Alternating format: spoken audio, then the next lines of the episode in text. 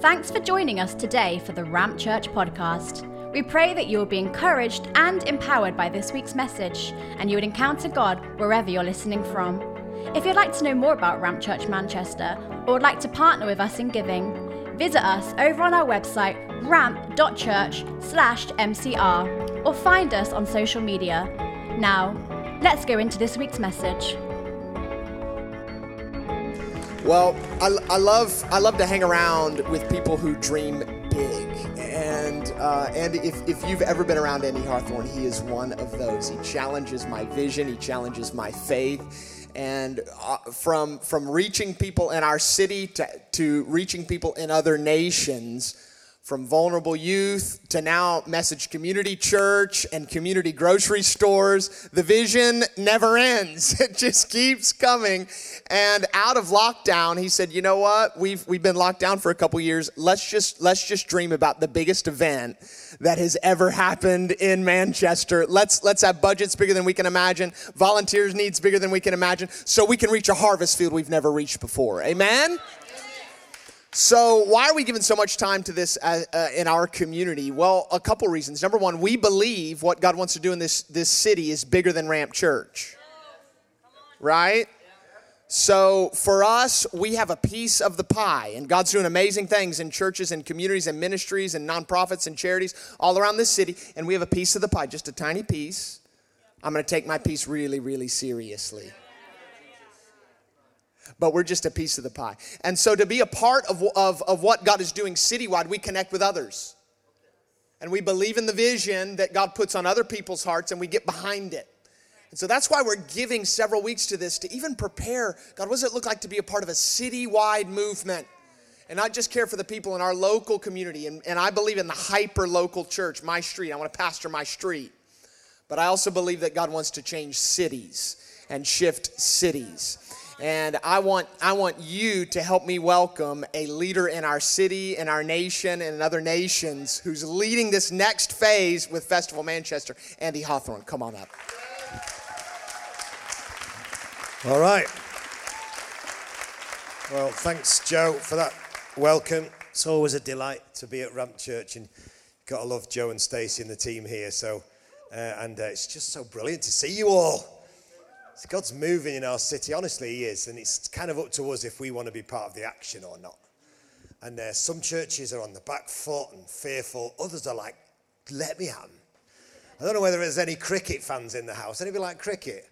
I mean, Joe and Stacey will totally not understand cricket. It's a game that lasts for five days and can end in a draw. You know, how crazy is that? But last week there was like the best match of Test cricket you've ever seen. Anybody with me here, or am I losing you all here? England played New Zealand, and a year ago we played New Zealand, and pretty much on the last day, the situation was the same. Uh, we needed to score a record number of runs to win the match, and the captain, Joe Root, decided we were going to play it safe. We were going to block out every ball, and the fans were all bored stiff and they worked hard all day, blocked every ball, eight hours of this stuff, tedium, and they shuffled off the pitch at the end, and they had the ultimate bore draw, and all the fans, you know, got on the trams like, oh, that was a waste of money. Last week, new captain, new leadership, new vision. Let me at him. Ben Stokes came out, Jonny Bairstow, the, cap, the manager said, just go for it, boys. And they smashed a record numbers of sixes, fours, and had the second biggest run chase ever in the history of the game. And they won, and they ran off the pitch like this, come on! And the fans were like, who love cricket? That was the best day of my life. I'd pay double for that any day. And we can kind of decide, church, whether we want to be like that. Let's hold on to what we've got. We're coming out of COVID. Oh no, there's fear. There's, you know, are people going to give with all the inflation and the cost of living crisis? We can be super safe, play for a draw, and guess what? We'll be bored stiff. Or we can go, let me on. Let me on. Come on, let's have some faith at a time like this. Let's step up, especially as Christians when, man, the harvest is on. You do know that I've never known a time in my Christian life when people are so soft to Jesus We answer you know, in the gospel all the big questions that people are asking about the mortality and the mental health issues and the sense of fear and the doubt for the future. And Jesus has got all the answers for the questions people are asking right now. And I've never known a time when it's so easy to lead people to Jesus. So let's lead some people to Jesus on an epic scale that no, never one ministry or one church could pull off. But together, two weeks today, in one sense, terrifyingly. We'll be in Wythenshawe Park and we're believing for thousands and thousands and thousands of people to come to Christ, but we're also believing for the spiritual temperature to change in our city as we show people the kindness of God and we boldly preach the gospel. And the goal of Ramp Church, I'm guessing, is the same as the goal of the message and all the stuff that God's raised up in the city. We want to see this city transformed in Jesus' name. We don't just want to see more and more people in Oasis Academy on a Sunday morning. That's the byproduct. We want to see a city change. If you're going to see a city changed, I believe you go after two things. You go after the poor and the broken and the marginalized. The church steps up and starts to foster and adopt kids into Christian families. Honestly, if that's all we had, it would, it would be an amazing outcome of Festival Manchester. Because these kids, these 500 kids, you look at the statistics, they're the kids who end up in prison and homeless and chaotic and addicted and broken. So many of them. The statistics are terrifying. But place them in a Christian home. Guess what? They don't. I mean, we can change the lives of kids who are just desperate for mums and dads right now. So even if you think, you know, like, oh, maybe we could do that. Just go and have a chat with Mike, please. And he won't turn up this afternoon with two little kids, one in each hand. Here they are, you know. Here's Jimmy and here's Jordan. but uh, you'll start a process and you're praying and you're making yourselves available. Why not do something beautiful? I love the fact compassion are here as well. I'm a compassion freak. We're believing that a legacy could be a thousand kids sponsored in the developing world. You know, we, wherever I go, whenever I can, you know, as a family, we sponsor four kids, one for each of us. And to have that reminder of the poor, of the poorest of the poor, praying, writing, cheering them on, that's been transformational for our family. Absolutely key in my son getting saved was sponsoring kids through compassion. And it was, and we had the privilege of going out there to visit our kids in Haiti. And he came back and he's like, There is a God, Dad. he came back from seeing God work amongst the poorest of the poor and said, Can I get baptized?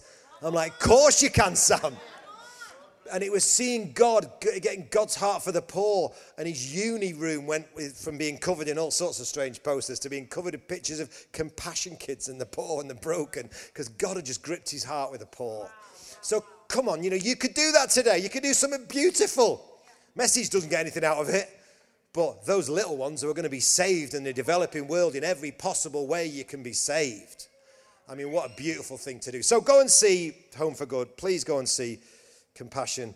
And please, please, please volunteer for Festival Manchester. Joe said, Have you got enough volunteers? The answer is yes, if we work all our message team like absolute slaves for three days, if we all do 20 hour shifts, we can probably pull off this festival. But wouldn't it be even more amazing if it could be spread out? If the thousand volunteers was around lots of churches this morning, you don't want to be an old person and you didn't get involved in the action. You don't want to be an old person. You weren't on that field praying with a brand new baby Christian. What an honor. You don't want to be serving when you could serve with the church in Manchester in a way we've never served before. So if you go over there, you can just fill in one of these volunteer forms. Uh, please do it. Everybody do it. Why not?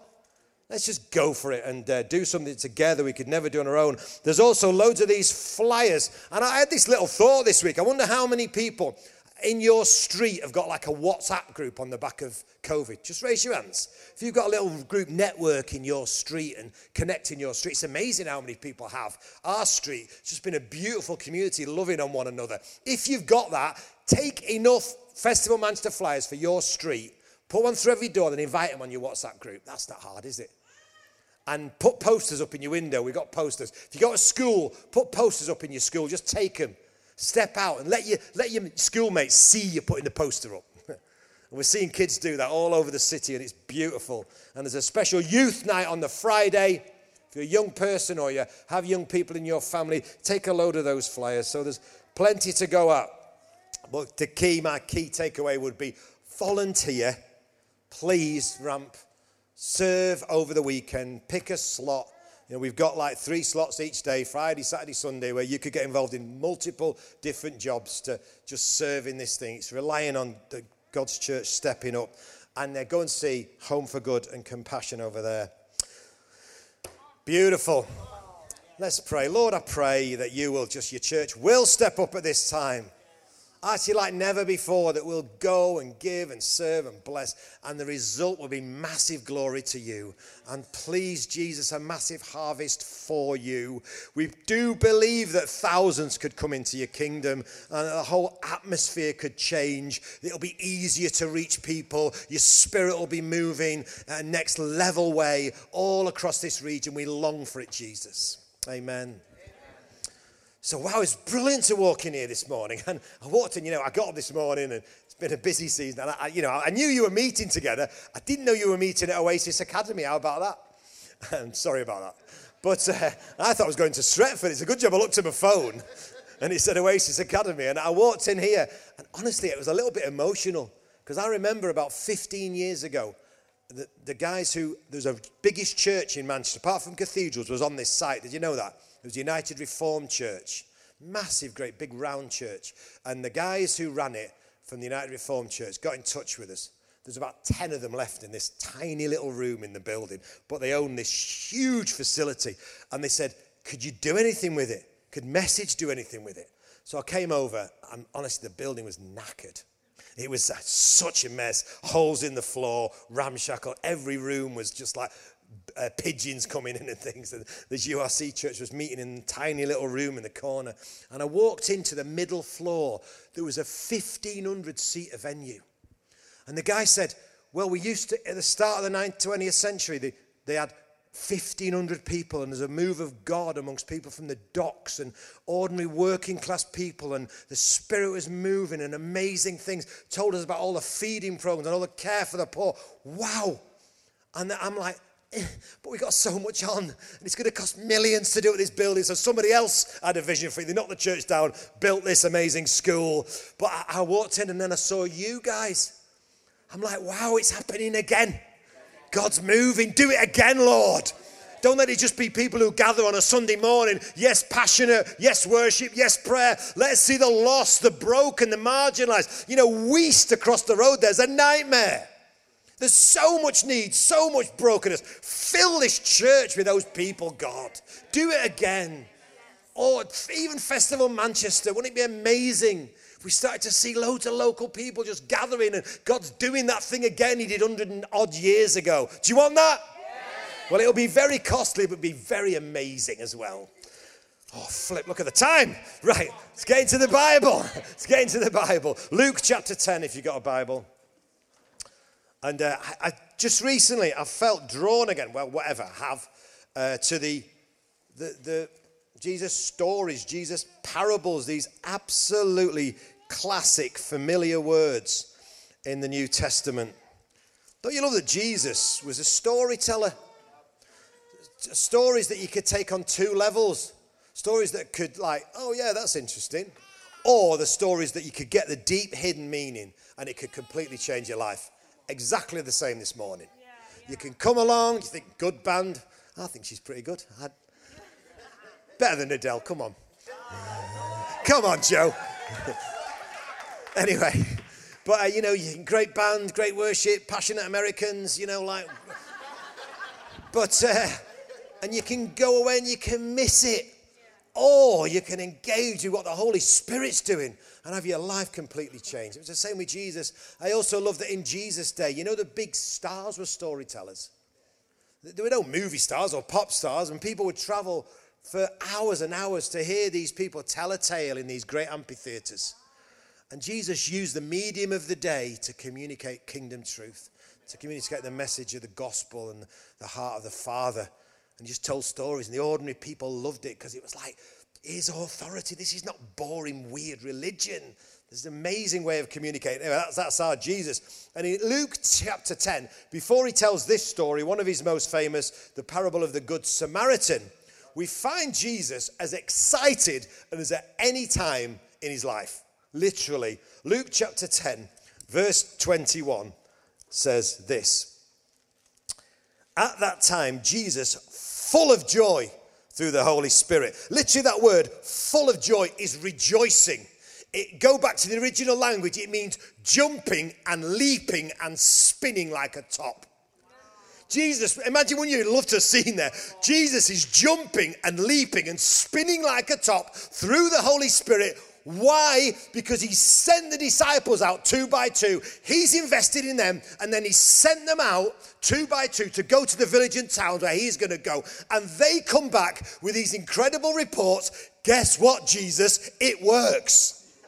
When we pray for the sick in your name, they get healed. When we preach the gospel in your name, they get saved. When we cast out demons, the demons flee. And Jesus hears the reports and he's full of joy through the Holy Spirit. And he says, I praise you, Father, Lord of heaven and earth, because you've hidden these things from the wise and learned and revealed them to little children. This was your good pleasure. Jesus is like, Father, it's gonna work. through this bunch of jokers. It's going to work in Manchester through this bunch of jokers, ordinary people filled with the Holy Spirit, doing the Jesus stuff and seeing the Jesus results. And throughout history, that's how the world has been changed, just by ordinary people. And Jesus is so excited. He's excited that you will go out in the power of the Spirit, and there'll be rejoicing in heaven over one sinner's rescued life. Imagine the rejoicing in heaven over thousands of sinners' rescued life as we do this thing together. So Jesus is excited in Luke chapter 10. And then, as always seemed to be the case at the high points in Jesus' life, the miserable, joy crushing, peace robbing religious posse started pecking away. You know, they've been busily. Eh, and then in Luke chapter 10, verse 25, it says these words A teacher of the law. Let me read it. It says, on that, the next, this is the next words after this amazing season of ministry with the 72 going out two by two. It says, an expert in the law stood up to test Jesus, the cheeky rat, the created one testing the creator the cheek of it, the religious leader thinks he can test Jesus. So he decided he was going to test Jesus. Oh, he'd heard about Jesus saying, I'm the way, the truth, and the life. No one gets to God through me. He'd heard him say, I'm the light of the world. He'd heard him claim to be God in the flesh. He was the only way to the Father, he said. No one gets the Father but through me. So, and Jesus was claiming he was the only way to eternal life, and he is. But the teacher of the law came to test him and said, What must I do to inherit eternal life then? And of course, he wanted Jesus to say, Come to me, receive forgiveness of your sins. I'm the way, the truth, the life, etc., etc. And then he could probably have him arrested for blasphemy and crucified. But this wasn't his time. Jesus replies to the guy by saying, What's written in the law? You're an expert in the law. You spent your whole life studying the Old Testament law. How do you read it? And the religious leader answers, Love the Lord your God with all your heart, with all your soul, with all your mind, with all your strength, and love your neighbor as yourself. And Jesus says, You've answered correctly. Do this and you'll live. And the religious leader's like super disappointed. He wanted to, you know, flex his religious muscles, show how clever he was, show how much he knew the Old Testament law, have a bit of a debate, theological debate with Jesus. And Jesus just said, okay, do that, you can have eternal life. If you can love God perfectly and love your fellow man perfectly, you can have eternal life. And that's the truth. The only problem is nobody's ever done it. Apart from one person. What's his name? Jesus. Our Jesus did it. And guess what? I'm clothed with Jesus.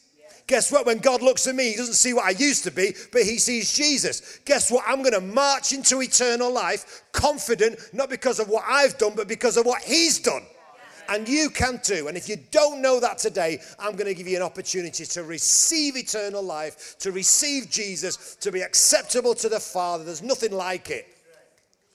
So Jesus says, Do this and you'll live. But the religious leader wasn't happy. And the Bible says he wanted to justify himself. Ew. Isn't that what religion's all about? Trying to justify yourself. Aren't we all a little bit like that sometimes, especially when we're attacked? We want to justify ourselves and push back, wanting to justify himself. He asked Jesus, Who's my neighbor? Come on, Jesus, who's my neighbor? And so Jesus, it must have been so annoying to him, told a little story. Let's read it. A man was going down from Jerusalem to Jericho when he was attacked by robbers. They stripped him of his clothes, beat him, and went away and left him half dead. A priest happened to be going down the road, and when he saw the man, he passed by on the other side. So too a Levite. He came to the place and saw him pass by on the other side. But a Samaritan, as he traveled, came where the man was. And when he saw him, he took pity on him. He went to him and bandaged his wound, poured oil and wine on. Then he put the man on his own donkey, brought him to an inn, and took care of him. And the next day he took out two denarii and gave them to the innkeeper. Look after him, he said, and when I return, I'll reimburse you for any extra expense you may have.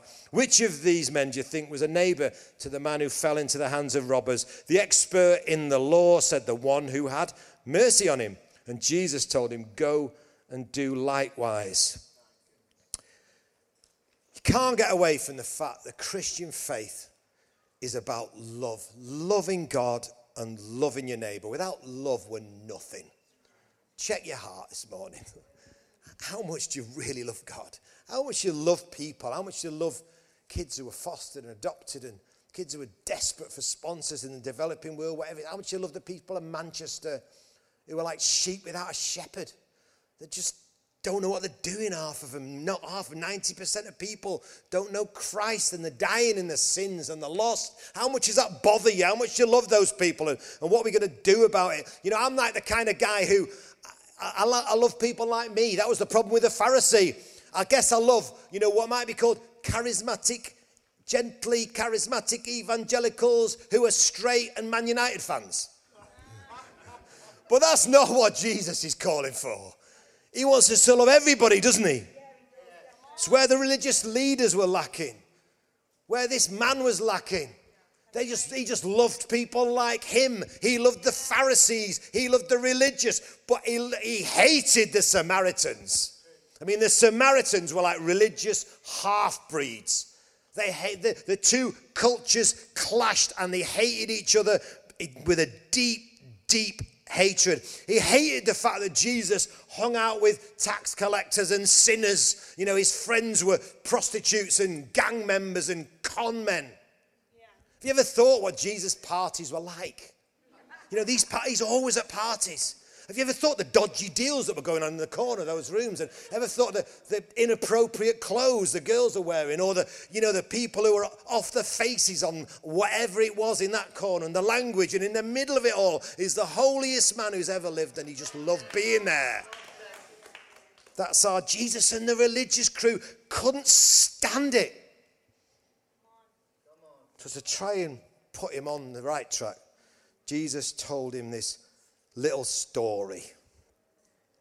These would be real world characters for the people at the time, like all Jesus' stories. You know, there really was a road from Jerusalem to Jericho, 17 miles long. It was a dangerous road. It was a road with lots of rocks, and bandits used to hang out on this road, and they would uh, regularly attack people. It was a dangerous road. You didn't want to go down on your own. And then this guy goes down this road and he's attacked. He's stripped of his clothes, he's beaten, and they went away and left him at the side of the road, half dead. And the first person who came along was a priest.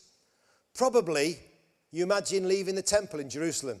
They used to do shifts in the temple. So they'd do two weeks serving in the temple, and then they'd go home to the families for a bit, and then they'd go back for two weeks. And so he's doing his religious stuff. And he's walking by and he's like, I've just done enough religion now. I've got no time for this guy. But also, if he was a priest, if he touched a dead body, because the guy's half dead, he's not he's dead or not. If he touched a half dead, uh, a dead body, he had to go through all this religious rigmarole to get purified again. He just didn't have time for it. You know, went to get back to his family, so he walked by on the other side. And then along comes a Levite, another guy who should have known better, a man who served in the temple. But he was too busy and too hard hearted to get involved. Let's not give him too bad a rap. How often do we do that? How often do we just get hard hearted towards the need? You know, we've done our religious bit, we've given into the offering, we've served, we've signed up for Festival Manchester, we've sponsored a compassion kid. What else do you want us to do? You know, just got to get on with life now, surely. But then along came a hated Samaritan. And he showed the religious people what love really looked like. Because love looks like people cutting across our schedule. And it love looks like cost. Love is costly. You look at Jesus. What a perfect example of the ultimate Good Samaritan he was we cut across his schedule. He's the Lord of glory. He spoke and the universe was formed. How about this for cutting across his schedule because of his great love for you? He left heaven and came to earth and died on a cross and took the punishment for your sins. And all the way through his life, even when he was like the ultimate visionary on his way to Jerusalem, cost, constantly let broken, hurting people carve across his plans. That's our Jesus. And guess what he said at the end of this parable? He said, Go and do likewise if you want to be my follower. So the foreigner, the Samaritan, the half breed, the hated one, did 10, count them, 10 beautiful things for this broken, beaten up, hurting man. One, he saw him. The Bible says he saw the man. The other two didn't even see him. Don't even walk past homeless people like that sometimes. You don't even see them. Don't walk past addicts and broken people. Don't we walk past lost people on our street and we don't even realize, we don't remember what it was like to be without Christ. We become so hard. We don't even see the need. You know, I told you I'm a Man United fan. I'm sure most of you are as well. But I used to be a United fan when United were good. And there was a time when it wasn't Liverpool and City, it was Arsenal and Man United. Anybody remember those beautiful days? And Arsenal had an annoying manager called Arsene Wenger. And uh, Arsene Wenger was Arsenal's manager, and he was famous at the end of a game when, you know, Patrick Vieira had taken out beautiful Wayne Rooney at the thighs and sized him and he should have been sent off. Mr. Wenger, did you not see that tackle? That was appalling. Surely you should have been sent off. What do you think? He'd say, I didn't see it. I didn't see it. Yes, you did. And we're like that, aren't we, sometimes? All this need. And we're just so on our own agenda that we don't even see it. But the Samaritan saw it. Secondly, he took pity on him. That's good. That's a good start. Guess what? It's not enough. It's not enough to just have compassion towards the lost and the last and the least. God is asking for so much more as asking to go to them. He went to him. The Bible says he bandaged his wound. Now, I'm guessing that this guy did not have a medical kit on the Jerusalem to Jericho road. He probably ripped strips off his clothes and bandaged this guy up. He poured oil, five, and he poured out wine. He gave his best, in other words, the best of his own stuff. He put the man on his donkey, seven. Suddenly now he's walking and the other guy's riding on his donkey. That sounds kind of inconvenient, doesn't it? That's like, you know, I'm giving him my stuff and I haven't got the stuff now. He put him on his donkey along this dangerous road. He brought him to the inn, ate. He took care of him. Next level love for a stranger, don't you think? Yeah. And then 10. First of all, he gave the innkeeper two denarii. You know the price of a stay at an inn in Jesus' day? They found it. They found like Roman relics with the prices of an inn. One thirty second of a denarii was a night in an inn in this area in Jesus' day. So he gave the innkeeper enough money to look after this guy for two months as he traveled on his road. And then he said, Whatever it costs, bill it to me. Blank check. Whatever it costs. Whatever it costs to sort this guy out medical bills, food, support, counseling, whatever the guy needs, I'm in. Jesus said, Go and do likewise. Who even lives like that? Who's prepared to give a blank check? Not just put some money in the tithes and offerings, but I'm all in with this gospel for the last, least, and lost. Do you get me? Is it a challenge or what, people in Ramp Church this morning? So Jesus says to the so called expert in the law, so there's my answer. Who's his neighbor? and he couldn't even say Samaritan. He spat out, I suppose the one. I suppose the one who cared for him. And Jesus said, Spot on. Go and do likewise. If you want to follow me, if you want to please God, if you want to live out what I've spoken, go and do likewise. We have every opportunity this week to go and do likewise. Perhaps we have the greatest opportunity in my lifetime as churches come together and churches are praying for every street in this city and the temperature's rising. Perhaps we have the greatest opportunity in our lifetime to go and do likewise. Just go and find some people. Maybe they might not be bleeding and dying on the side of the road, but inside they're so lost and so empty. And we have the answer, people. We have it all. God's saying, Go, go in my name, go. God, forgive us when we're so wrapped up in our own little worlds. Help us to be these people who live like you, Jesus. Jesus said they'll know you're Christians by your love. Let's be a church that just loves on people in this season. Because so much is at stake. You know what's at stake? Eternal life. Eternal life. Wake up, church. You'll never regret loving people. You'll never regret going beyond yourself. You'll never regret giving a blank check to Jesus, whatever it takes to serve you in this generation. The only thing we regret is when we cling on to it for ourselves. My right, Father's Day. I'm nearly done. My dad died 31 years ago. And uh, he was ace. And he was a Christian, a preacher, and all that. But um, he was had heart had all sorts of problems with his heart and he was sent home from the hospital basically to die. And when he died, he sat next to my mum in bed and he was, could hardly breathe and he was fighting for breath. He was obviously on his way out. And he said, Sing to me, Christine. So she got the Mission Praise Billy Graham hymn book out and she started singing Abba Father, A. You know that song, that old, old school song, Abba Father?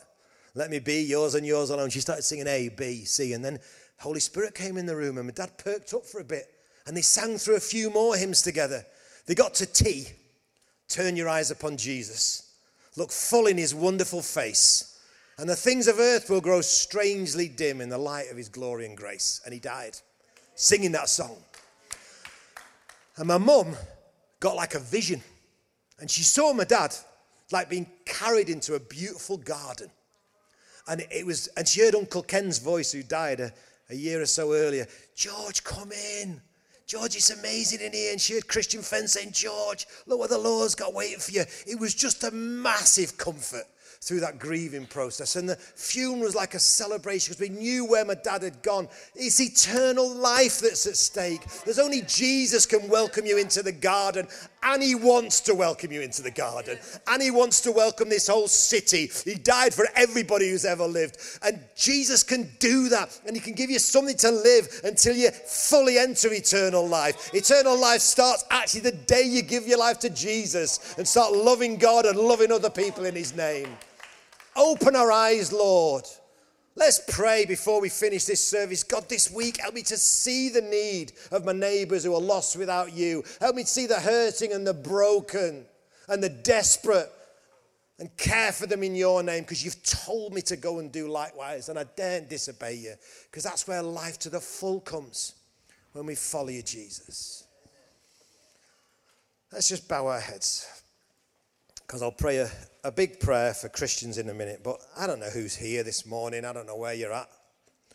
But I don't want to come this morning in this build up to Festival Manchester. And if you aren't sure you're going to spend all eternity with, he- with Christ in heaven, if you're not sure that your sins are forgiven, or if you've fallen far away and you found yourself in church this morning, I just want to give you an opportunity with everybody just bow your head a second, just pray for the people around you. I just want to give you an opportunity to give your life to Christ, to make Him Lord, and with His strength, to love Him with your whole heart, soul, mind, and being, and to love other people, love your neighbors with His strength, to live the life of sacrifice. He's Lord, He's King, but you know where you're going. You, like me, I, am going to be there, but you know I'll look a lot better than this. I'll have six pack and hair, and but it'll be me, but it'll be the new me, because I'm going to be in heaven. If you don't know this morning Jesus is truly Lord of your life, well, you can now. I'll pray a little prayer and then I'll ask you to just raise your hand in Ramp Church this morning just to say yes to Jesus. Lord, I pray this morning that salvation will spring up in this church. You'll raise up people who radically love you and radically love people in your name. Have your way, Jesus. Come, Lord. If you want to truly give your life to Christ this morning, make him Lord of your life. Just raise your hand right where you are. Anybody? Yes, that's it, mate. Yes, beautiful. Just keep your hands up a sec because I want to just pray. That's great. Anybody else? People popping their hands up. That's beautiful. Yes? Anybody else? Thank you, Lord. Just raise your hand, not to me, but to Jesus. He's here and he'll say yes. He says, Anybody who comes to me, there's no way I'll turn them away. Yes, that's it. Wonderful. Yes, I'm just going to wait a moment because this is like a holy moment right now. This is like the first fruits of Festival Manchester. You get it? We're going to see this on a mass scale. People just saying, I'm all in. Anybody else just need to raise your hand and say yes to Jesus? Yes, that's it. Beautiful. Go on. I think we've seen five or six people raise their hand. Yes, that's right. The middle there, yeah. Seven. Anybody else just want to join in? What a beautiful thing. So yes, eight at the back. It says in the Bible, as rejoicing in heaven over one sinner's rescued life. So a party is kicking off in heaven right now. Let's join in. Let's get, yes, mate. Let's get a bit excited about this. It's beautiful. Eight people. Come on, Lord. Anybody else? Yes, Lord. Just raise your hands to heaven, to Jesus. Come on. Come on. Yes, mate. At the back there. Beautiful. Let's just join with these people. And even if you didn't raise your hand, but you really want to be a Christian, you really want forgiveness, just pray this out loud. Make it in your heart and your head to God. And God says yes. And the whole church will join in with you. Brilliant. Come on, let's just pray this. Dear Lord Jesus, please forgive every sin. Fill me with your spirit and help me to live your life. Help me to love you and love the people you made. Thank you for dying on the cross for me. Thank you that you're alive today. Be alive in me, Jesus. And with your help, I'll live all out for you for the rest of my days. Amen. Give the Lord a round of applause and welcome these newbies into the family. Thank you, Jesus.